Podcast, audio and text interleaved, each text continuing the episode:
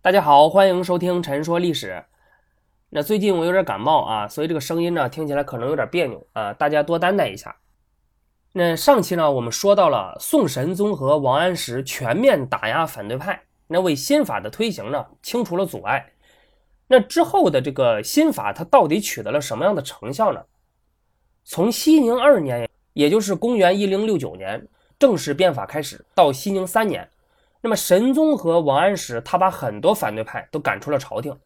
那也是在这一年呢，王安石任同中书门下平章事啊，就是正宰相。那之前呢，他是参知政事，就副宰相啊。然后这个时候呢，他就开始当了正宰相，开始大规模在全国推行新法了。再到熙宁七年，也就是公元一零七四年，那么变法的第一阶段结束。你能想到的各种各样的变法措施啊，什么？军书法呀，青苗法呀，啊，市役法呀，啊，免役法、方田均税法、农田水利法啊，等等等等，基本上都是在这段时间里开始实行的。那首先啊，朝廷的财政收入确实得到了大规模增长，那这个没跑啊。你想想，他实行了那么多的敛财措施，你你不涨也难。那么政府的财政收入水涨船高，大量的民间财富向朝廷集中，朝廷有钱了，发家致富了啊，就阔气了。一改以前财政赤字、入不敷出的局面，那朝廷有了钱呢，自然就可以支持神宗最想做的事情了——开疆拓土。那虽然神宗和王安石团结如一人啊，两个人关系特别好，但是呢，这两个人其实对于国家做事的重点确实有分歧。那神宗呢，他最关心的是边疆问题，所以他想要开疆拓土。在熙宁三年八月的时候。陕西传来了警报，啊，是西夏呢开始攻打大宋的边境了，号称三十万人。参知政事韩绛主动请缨啊，要求上前线到陕西去收拾西夏人。那神宗一听就特别的高兴，因为特别符合他开疆拓土的这个本意嘛，所以他就在九月份的时候呢，任命韩绛为陕西路宣抚使，而且赋予了他便宜行事的大权啊。什么叫便宜行事呢？就是说。呃，你到了那个时候，根据实际情况，可以有一定的决策自主权。有的事儿呢，你不用非得要报告给我啊，我同意之后你再去做。那么这个已经是君主给予臣子很大的一个权利了。那么到了十一月份呢，神宗又任命韩绛为陕西河东宣抚使，干脆就将和西夏接壤的两个路的这个边防大权全都给了韩绛。第二年正月，神宗又派人把册封诏书送到了陕西前线。在军中呢，拜韩将为宰相，那这个排名啊，还是在王安石之上的。所以这段时间，这个韩将是一路加官进爵。神宗的这些做法呢，其实就是希望韩将能够旗开得胜，浇灭西夏人的嚣张气焰，扬眉吐气，甚至可以招降纳叛，攻城略地，把宋朝的领土呢向西开拓。但是吧，对于韩将。这次行动以及宋朝对于西夏的战略目标呢，神宗他并没有一个长远的规划，所以他给韩江的指示就是一个模糊的、笼统的，或者说是机会主义的，就是看情况啊，你能前进多少就前进多少啊，能打什么样就打什么样。那么对于这一点，王安石就看出来了，所以他就提醒神宗说，应该先定计。什么意思呢？就是说，你对于宋夏两个政权之间的那些小部落。究竟该怎么争取？那么，对于宋夏双方争夺的边境城池如何进取呢？应该有一个通盘的计划，不但要能攻下，而且还要守得住，绝对不能我们只能攻得下，然而却守不住，那最后这样就会留下一个连年征战的烂摊子。这里大家要注意一下，王安石和司马光那些反对派不一样，王安石他自己并不反对出兵本身。他所反对的是缺乏战略眼光、没有准备的贸然出兵。同神宗相比呢，王安石他在领土上的心胸显然更远大啊，更有想法。他主张步步为营，稳扎稳打。第一步，先笼络征服西夏周边的小部族；第二步，再对付西夏；第三步，对付辽国。那么，最终恢复汉唐时期的疆土。而要实现这样一个大战略呢，那就必须要建设强大的军队，建立雄厚的财政基础。那么，如何能够建立雄厚的财政基础呢？那就是实行军书法、青苗法、市役法哎等等新法，为国家积聚大量的财富。新法行而国家富，国家富而后可强兵。富国强兵而后可以对外，这个就是王安石的想法。那么对于王安石规划的这个蓝图呢，神宗基本上也接受了。可是呢，他最终还是按捺不住建功立业的急迫，所以才会抛开王安石啊，就没有听王安石的话，派出韩将宣抚陕西，攻打西夏，自己来坐镇开封，亲自主导这个开疆拓土的事业。这次军事行动呢，一开始还行，那取得了不错的成效。但是后来西夏人组织反攻，就把宋朝打了个大败。那宋朝从西夏夺取的那个土地呢，还有修筑的这个宝寨啊，就全都攻陷了。遭受了这次失败之后，神宗就不得不暂时把精力转向了内政。那在熙宁四年的时候呢，在王安石的支持下，名将王韶开始主持西北战事。王韶这个人呢，确实是很能干。他收服了青唐地区啊，也就是现在的青海省西宁市那一片势力最大的一个羌族部落，进而将宋朝的领土拓展了不少。而在熙宁六年夏秋之际呢，王韶发动进攻，前后历时五十四日，军行一千八百里，收复五州，拓地两千里，那么取得了北宋在对外战争中难得的大胜利。这个胜利呢，与通过新法获得了大量的财富，以及在军事方面进行的改革的支持，那是分不开的。另外，新法中的农田水利法，在全国各地兴修了不少的水利措施，得以灌溉农田，那么促进了农业生产。这个成就也是实打实的啊。其实，农田水利法在当时呢，引起的争议很小啊，就是守旧派呢，他基本上也不怎么反对。呃，虽然看似情况很好。但是呢，在新法实施的第六个年头，也就是在熙宁七年三月二十八日，神宗突然颁布了一个充满了后悔愧疚的求严诏书，上面就说：“我的道德修为不足，对政治不了解，那导致国家治理失衡，干犯阴阳和谐。从去年冬天到今年春天呢，天下大旱，受灾区域特别的广大。”我已经下诏呢，减少平时吃的饭菜了啊！我也避开了正殿，希望以此来承担罪责，消除灾变。可是时间过去这么久了，还是没有得到老天的正面回应，老百姓嗷嗷待哺，奄奄一息了。那我经常半夜惊醒，恐惧不安。可是这个问题究竟出在哪里呢？那这封诏书它基于的逻辑呢，就是天人感应学说。这个是当初西汉思想家董仲舒创立的，就是说天意与人事呢是交感相应的。如果人间出了灾祸，比如自然灾害等等，那肯定是因为统治者管理不当。上天利用灾祸警示统治者，统治者呢必须要承认错误，想办法解决问题。现在神宗皇帝也是这么做的，他向老天呢表达了悔意啊，可是呢老天并没有原谅他，那个自然灾害还是在持续啊。于是呢神宗皇帝就害怕了。他知道自己所做的应该还不够，可是他又不知道自己错在哪里，应该怎么改进，所以呢，他决定向全体官员开放言路，广纳批评啊，就是说我有什么错，你们就说吧，就批评我吧。这个就是这封求严诏书的出台背景。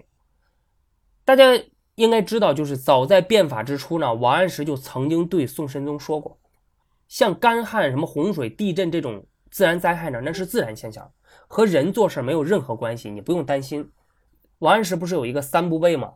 第一个就是天变不足畏，哎，就是这意思。但是现在却出现了这样一篇因为畏惧天变而自责的求严诏书，那么这个就很微妙了，就说明神宗他这个时候动摇了啊，他对于王安石主政六年以来的国家状况呢，神宗感到了由衷的担心和恐惧。当时到底发生了什么呢？让神宗产生了动摇。第一个就是诏书中提到的旱灾。那早在熙宁三四年间呢，陕西、河北等广大的北方地区就已经出现了严重的旱情。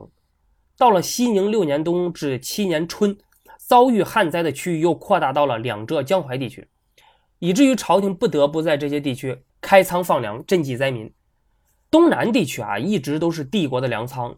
正常年景呢，每年通过汴河从东南地区运往开封的粮食高达六百万担，而这一年真正抵达开封的粮食呢，只有两百万担，也就是平时的三分之一，导致开封的米价暴涨至每斗一百五十万，普通百姓的生活就受到了很大的影响啊！神宗呢就不得不批示朝廷拿出二百二十万斛的存粮，以每斗一百文、九十文的价格面向首都市场出售，以平抑米价。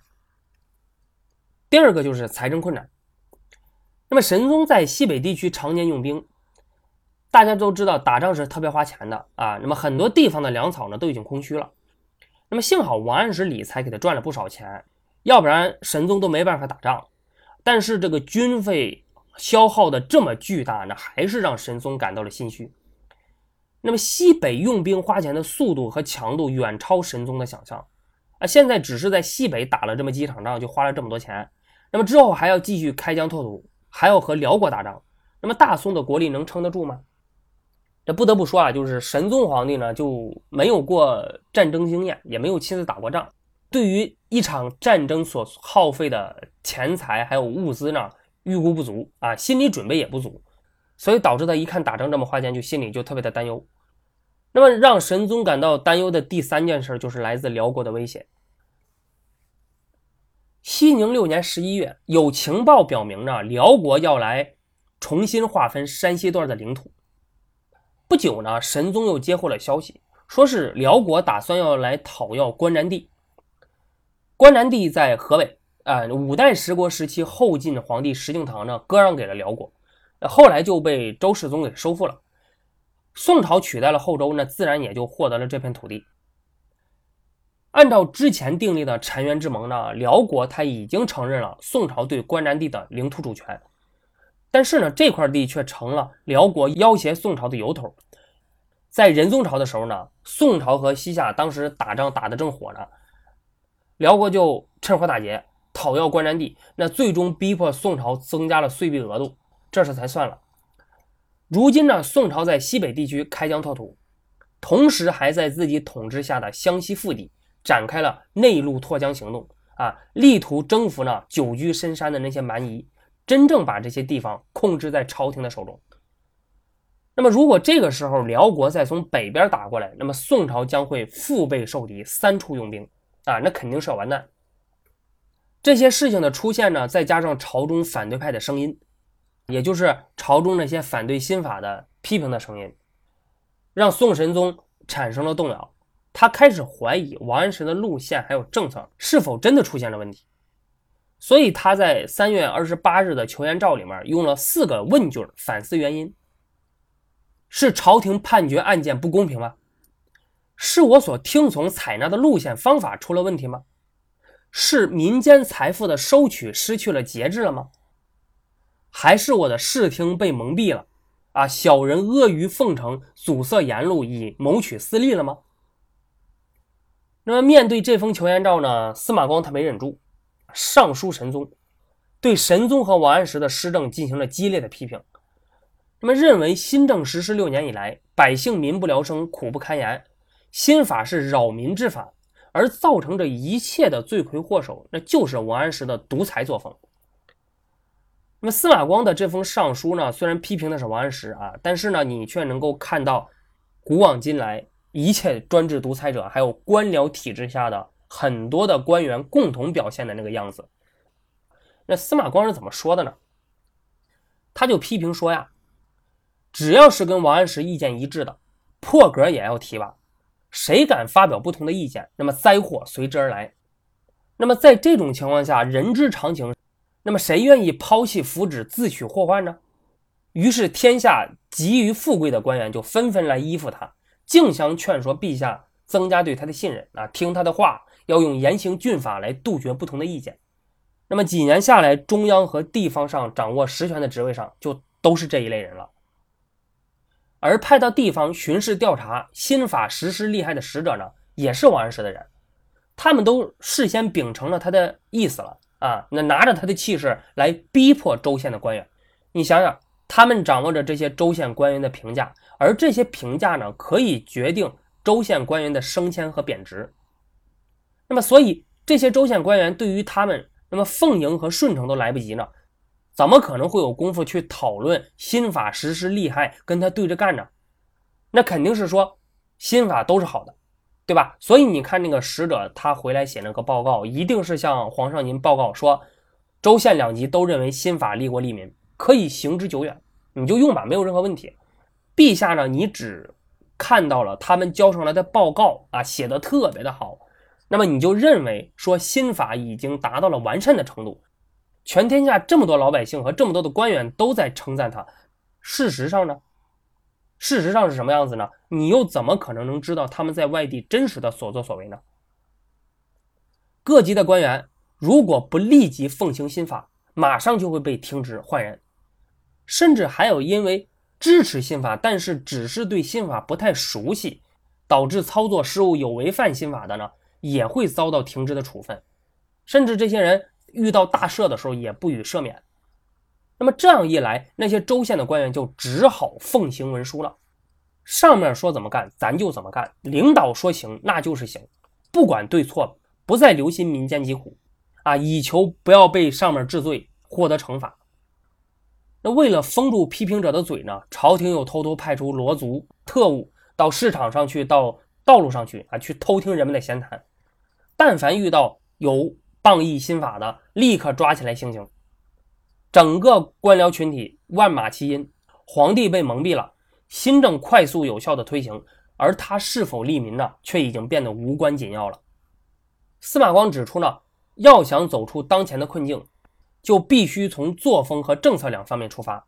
一方面必须要改变政治作风，开放批评，打通信息通道，以便了解和掌握真实的情况；而另一方面呢，那在政策方面应该废除一切新法。那么司马光这个解决方式，可能不同人有不同的意见，但是他说的这些问题呢，当时确实是真真实实的存在的。司马光这么说，那至于神宗能不能听呢？他其实并不抱多大希望啊。那么指出国家的问题呢，提醒皇帝面对现实，这个是他身为文人士大夫、身为官员的一个责任啊，他没有选择，他必须要这么做。但是至于接受还是拒绝呢？那这个就要取决于神宗皇帝的心意了。所谓谋事在人，成事在天。那除了司马光等反对派的声音外呢，神宗还受到了来自皇族内部的压力。有两位老太太，太皇太后曹氏和皇太后高氏，常常对着神宗哭哭啼啼的抱怨新法，说王安石祸乱天下。那一天呢，神宗与二弟齐王赵浩啊一起到太皇太后宫中呢，向曹氏请安。那曹太皇太后就说呀：“我听说民间啊被这个青苗还有注意钱害苦了，你为什么不取消它呢？”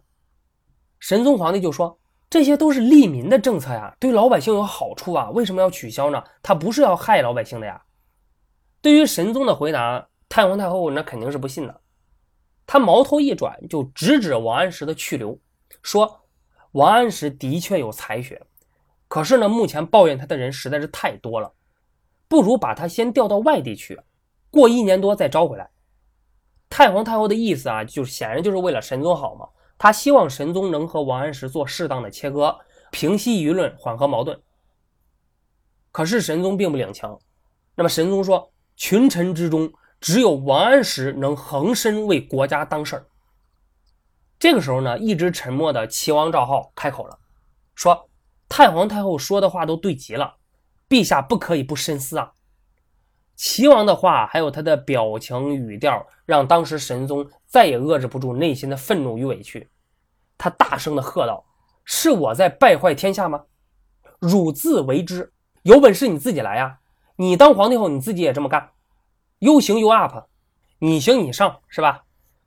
汝自为之这样的话呢，那皇帝要是对享有皇位继承权的宗室亲贵来说，这个就有点像恶毒的诅咒了。”齐王赵浩听了之后，马上就哭了，而且边哭边说：“何至是也？啊，至于这样吗？你说出这样的话。”那么神宗呢？他显然还在试图维护王安石啊，因为他很清醒的知道呢，他要想大有作为，要想实现自己的理想，那除了王安石，没有其他人可以依靠。然而呢，来自各方巨大的压力呢，却让神宗焦虑不堪，身心俱疲，最终。一个小官一幅图，成了压垮骆驼的最后一根稻草。这个小官呢，就是郑侠。郑侠在考中进士之前，曾经在江宁府向王安石问学。他跟这个王安石的儿子呢，关系也非常的好。但是对于王安石的新法，郑侠心存保留。所以他进京之后呢，明确拒绝了王安石所指示的更便捷的升迁之路，而是做起了。开封安上门的监门官，负责监督收税。从熙宁六年七月到第二年三月，天下大旱，粮食价格猛涨，而官府的各项税费的催缴呢却没有停，很多老百姓不得已就只能卖房啊、卖儿卖女，那甚至逃离家乡。郑侠在安上门日日耳闻目睹，就把他所看见的呢绘成了一幅流民图，想让皇帝看一看宫外真实的世界。可是他自己地位卑微，没有正常的渠道可以上书。于是呢，他就冒着风险，利用职务的便利，擅自动用了官府的邮政系统马地，假称说这个是快马急报啊，必须要送进宫里，赶快让皇上看。趁着这个机会呢，他把图画还有上书就送进了宫。在熙宁七年三月二十六日，神宗皇帝得到了刘民图和郑侠的上书，他看到之后大吃一惊，反复观看，长吁短叹数次。一晚上都没睡着觉，要不说嘛，图画的这个表现力啊，要比文字强太多了。第二天，神宗就采取了十八项政策措施，暂停了一些新法，要求对新法的实施状况呢严加督管，并且下罪己诏，开放言路。三日之后，上天下起了大雨，缓解了旱情，群臣纷纷入朝表示祝贺。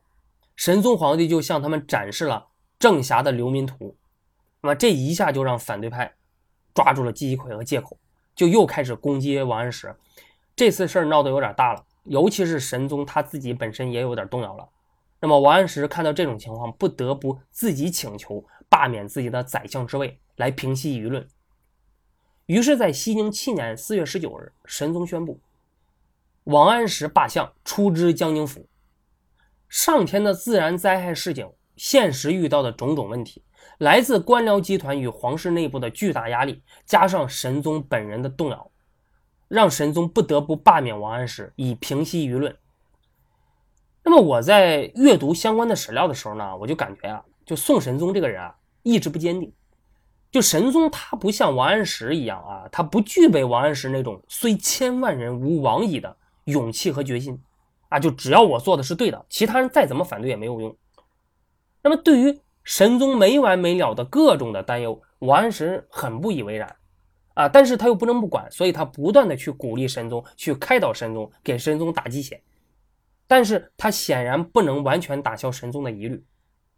王安石是一个目标明确、态度坚定的人，但是神宗不是，但凡有一点不好的消息，受到一些外在的压力，神宗就会动摇。那么这个就有点像生活中的有些人，那拥有。远大的理想，但是却没有实现理想的勇气与实力，那可能受到了某些人、某些事儿的鼓励啊，一时之间振作了，但是最终却无法坚持太久。你需要别人不断的给他打鸡血，还有鼓励他，而且这些人他在树立目标之后，为了实现目标而努力，在这个过程之中，他但凡遇到一点坏消息，就会产生动摇，陷入自我怀疑。那么这个时候他就想啊，哎，我是不是不应该这么做？这么做是不是错的呀？而不是说他去想办法。我遇到了这些问题，我要想什么办法去解决这一个个具体的问题。那神宗也是这种人，所以王安石才需要经常的去鼓励神宗，与神宗谈话，经常给神宗报道一些新法实施的好消息啊。最近又挣了多少多少钱？最近跟谁谁又打了个胜仗？那最近哪个老百姓哪个官员又上书了啊？说我们的新法实施的特别的好，利国利民。这样的话才能坚定神宗变法的决心。那么，王安石罢相是否就等于神宗有意回到司马光路线呢？是不是说神宗决定要废除新法了呢？不是，因为神宗虽然不得已罢免了王安石，但是呢，却给了王安石最优厚的待遇，他的这个级别呢，一口气提高了九级。罢免的诏书之中充满了赞美眷恋之情。所用的罢相理由呢，也是说王安石他自己希望被罢免，而不是说王安石有什么错误，新法有什么错误。而且他在王安石被罢免的三天之后，还特意下了一封诏书。这个诏书的内容呢，可以归纳为四点：第一，过去八年来所有的政令都是朕的法令，而非王安石的法令；第二，新法的问题不在于新法本身。而在于执行中的执行不力。第三，新法可以完善，不可以被推翻，第四，敢有违背新法者，重罚不赦。而继任的首相韩绛呢，他也出自王安石的推荐。韩绛在得到任命之后，随即就向神宗提出要面见王安石啊，想要咨询一些事儿。神宗后来在给王安石的诏书中，就殷切地嘱咐他说，要他把当今人情政事中的当务之急跟韩将细细说说，交代交代。与韩将的首相任命同时发布的呢，还有吕惠卿的参知政事，哎，副宰相的任命。而吕惠卿他是王安石一手提拔上来的，王安石特别欣赏他。那他认为吕惠卿的政策主张和自己相同，又有卓越的行政能力，那是维护既定方针的不二人选。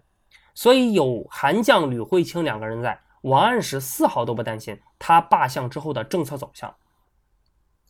而在实际操作上呢，神宗也只是暂停了一些新法，并且让官员检查新法得失，他并没有直接废除。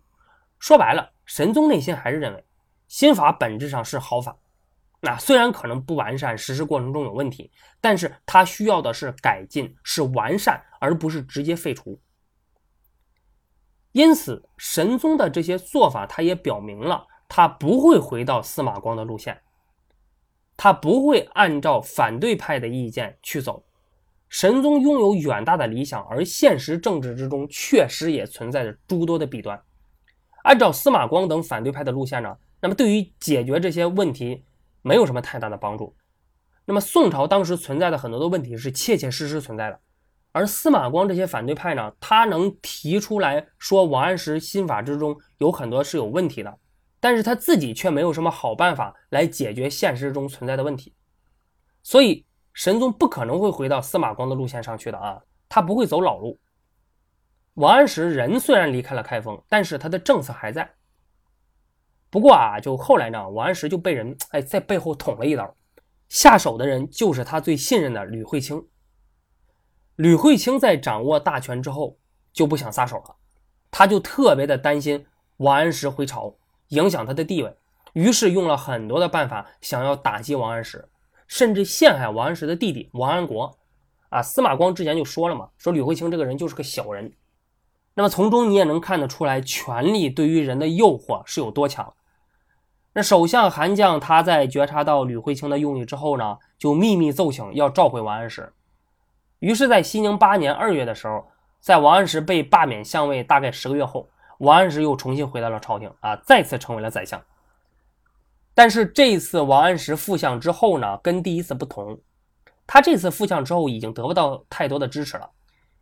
加上变法派内部分裂严重，神宗也不像从前一样对他言听计从。毕竟啊，人都是会长大的嘛，没有人愿意一直听其他人的话，哪怕这个人说的都是对的。更何况神宗还是皇帝。在熙宁九年，也就是公元一零七六年，王安石多次托病请求离职。同年呢，他的长子病故了，白发人送黑发人，所以王安石这个内心是相当悲痛的。而且他这个长子呢，非常的优秀，对于王安石是一个非常大的打击。呃，家人的离去，新法的推行不顺，朝内外所面临的巨大的压力，让王安石不堪重负，心灰意冷，他累了，就不想再干了。最终在十月，王安石辞去了宰相之位，从此之后，王安石就再也没回到过中央了。而且王安石在地方上当官呢，也没当多久。然后呢，他就不干了啊，也就一块把这个职位也辞了，最后以平民的身份在南京度过了余生。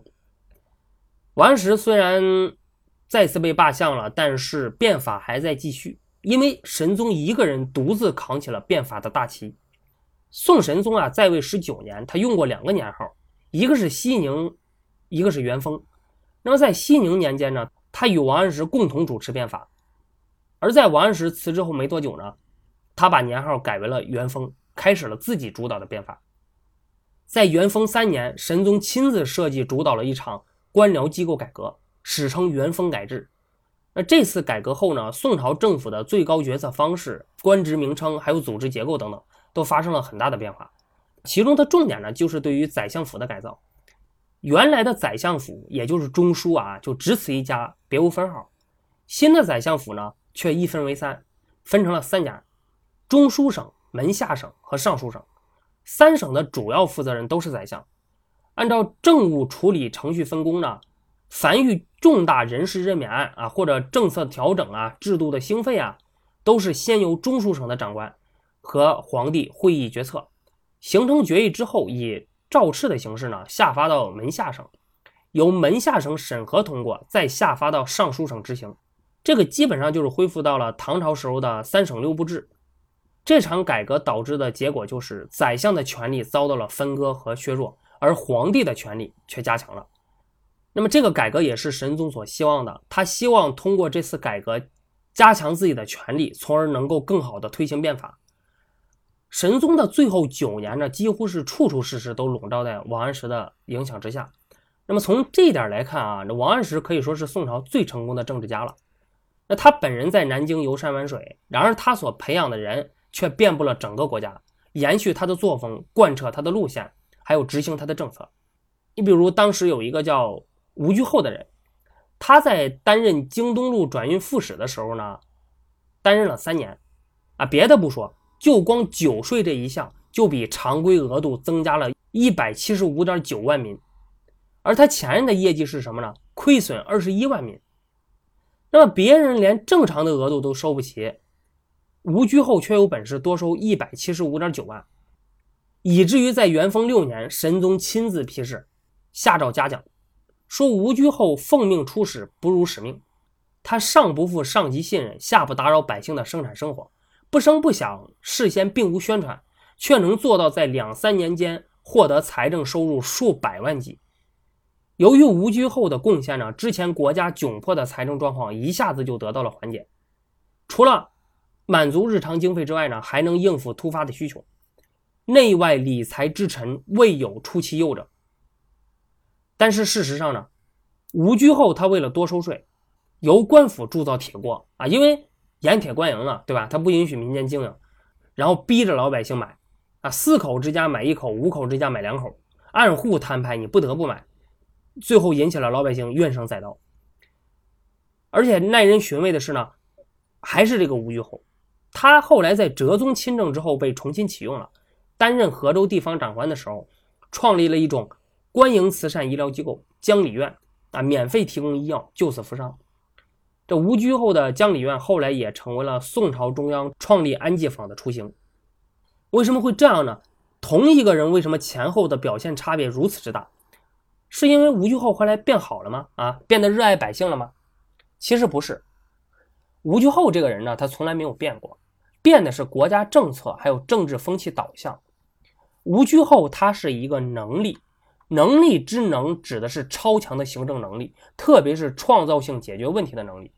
而行政能力本身呢是没有道德指向的，它既可以为善，也可以作恶，关键是要看上级的要求、政策、朝廷的风气。那么宋神宗时代呢，朝廷是以富国强兵为目标的，单方面追求中央财政收入的增加。你这个 KPI 这样子，你想想吴居后那这种能力呢，自然会想方设法的。横征暴敛，增加财政收入啊，以满足上面的要求。那当然，在王安石的所有的学生之中，宋神宗呢，毫无疑问是王安石最出色的学生。神宗从王安石那里学到的最大的政治秘籍就是统一思想，集中权力。他怎么统一思想呢？他下令把王安石学派的著作当做科举考试的标准教材，垄断思想，排斥不同的观点。北宋建国以来，政治宽容，思想自由，儒学逐渐恢复成长。那到神宗朝的时候呢，优秀的士大夫们普遍是具有较高的儒学修养，好学深思，不迷信权威，敢于挑战传统观点，新见迭出。你像王安石啊、程颐、程颢啊、张载呢，便是其中杰出的代表。这个在我们一般人看来是好事儿，对吧？但是呢，神宗却非常的不满，他对王安石说呢。如今的经学理论，每个人都有自己的一套。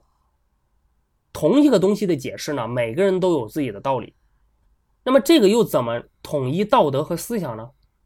我觉得我们可以把您的经学著作颁行于世，把所有的学者统一在一套理论之下，就是你的这套理论之下。于是神宗就下令国子监雕版印刷王安石的《三经新义》。啊，这个《三经新义》呢，是王安石学派写的，就是关于。周礼啊，诗经啊，尚书注释，然后把他们颁行全国，作为官学教材和科举考试的标准读本。当然了，就名义上啊，古人的著书还是能用的。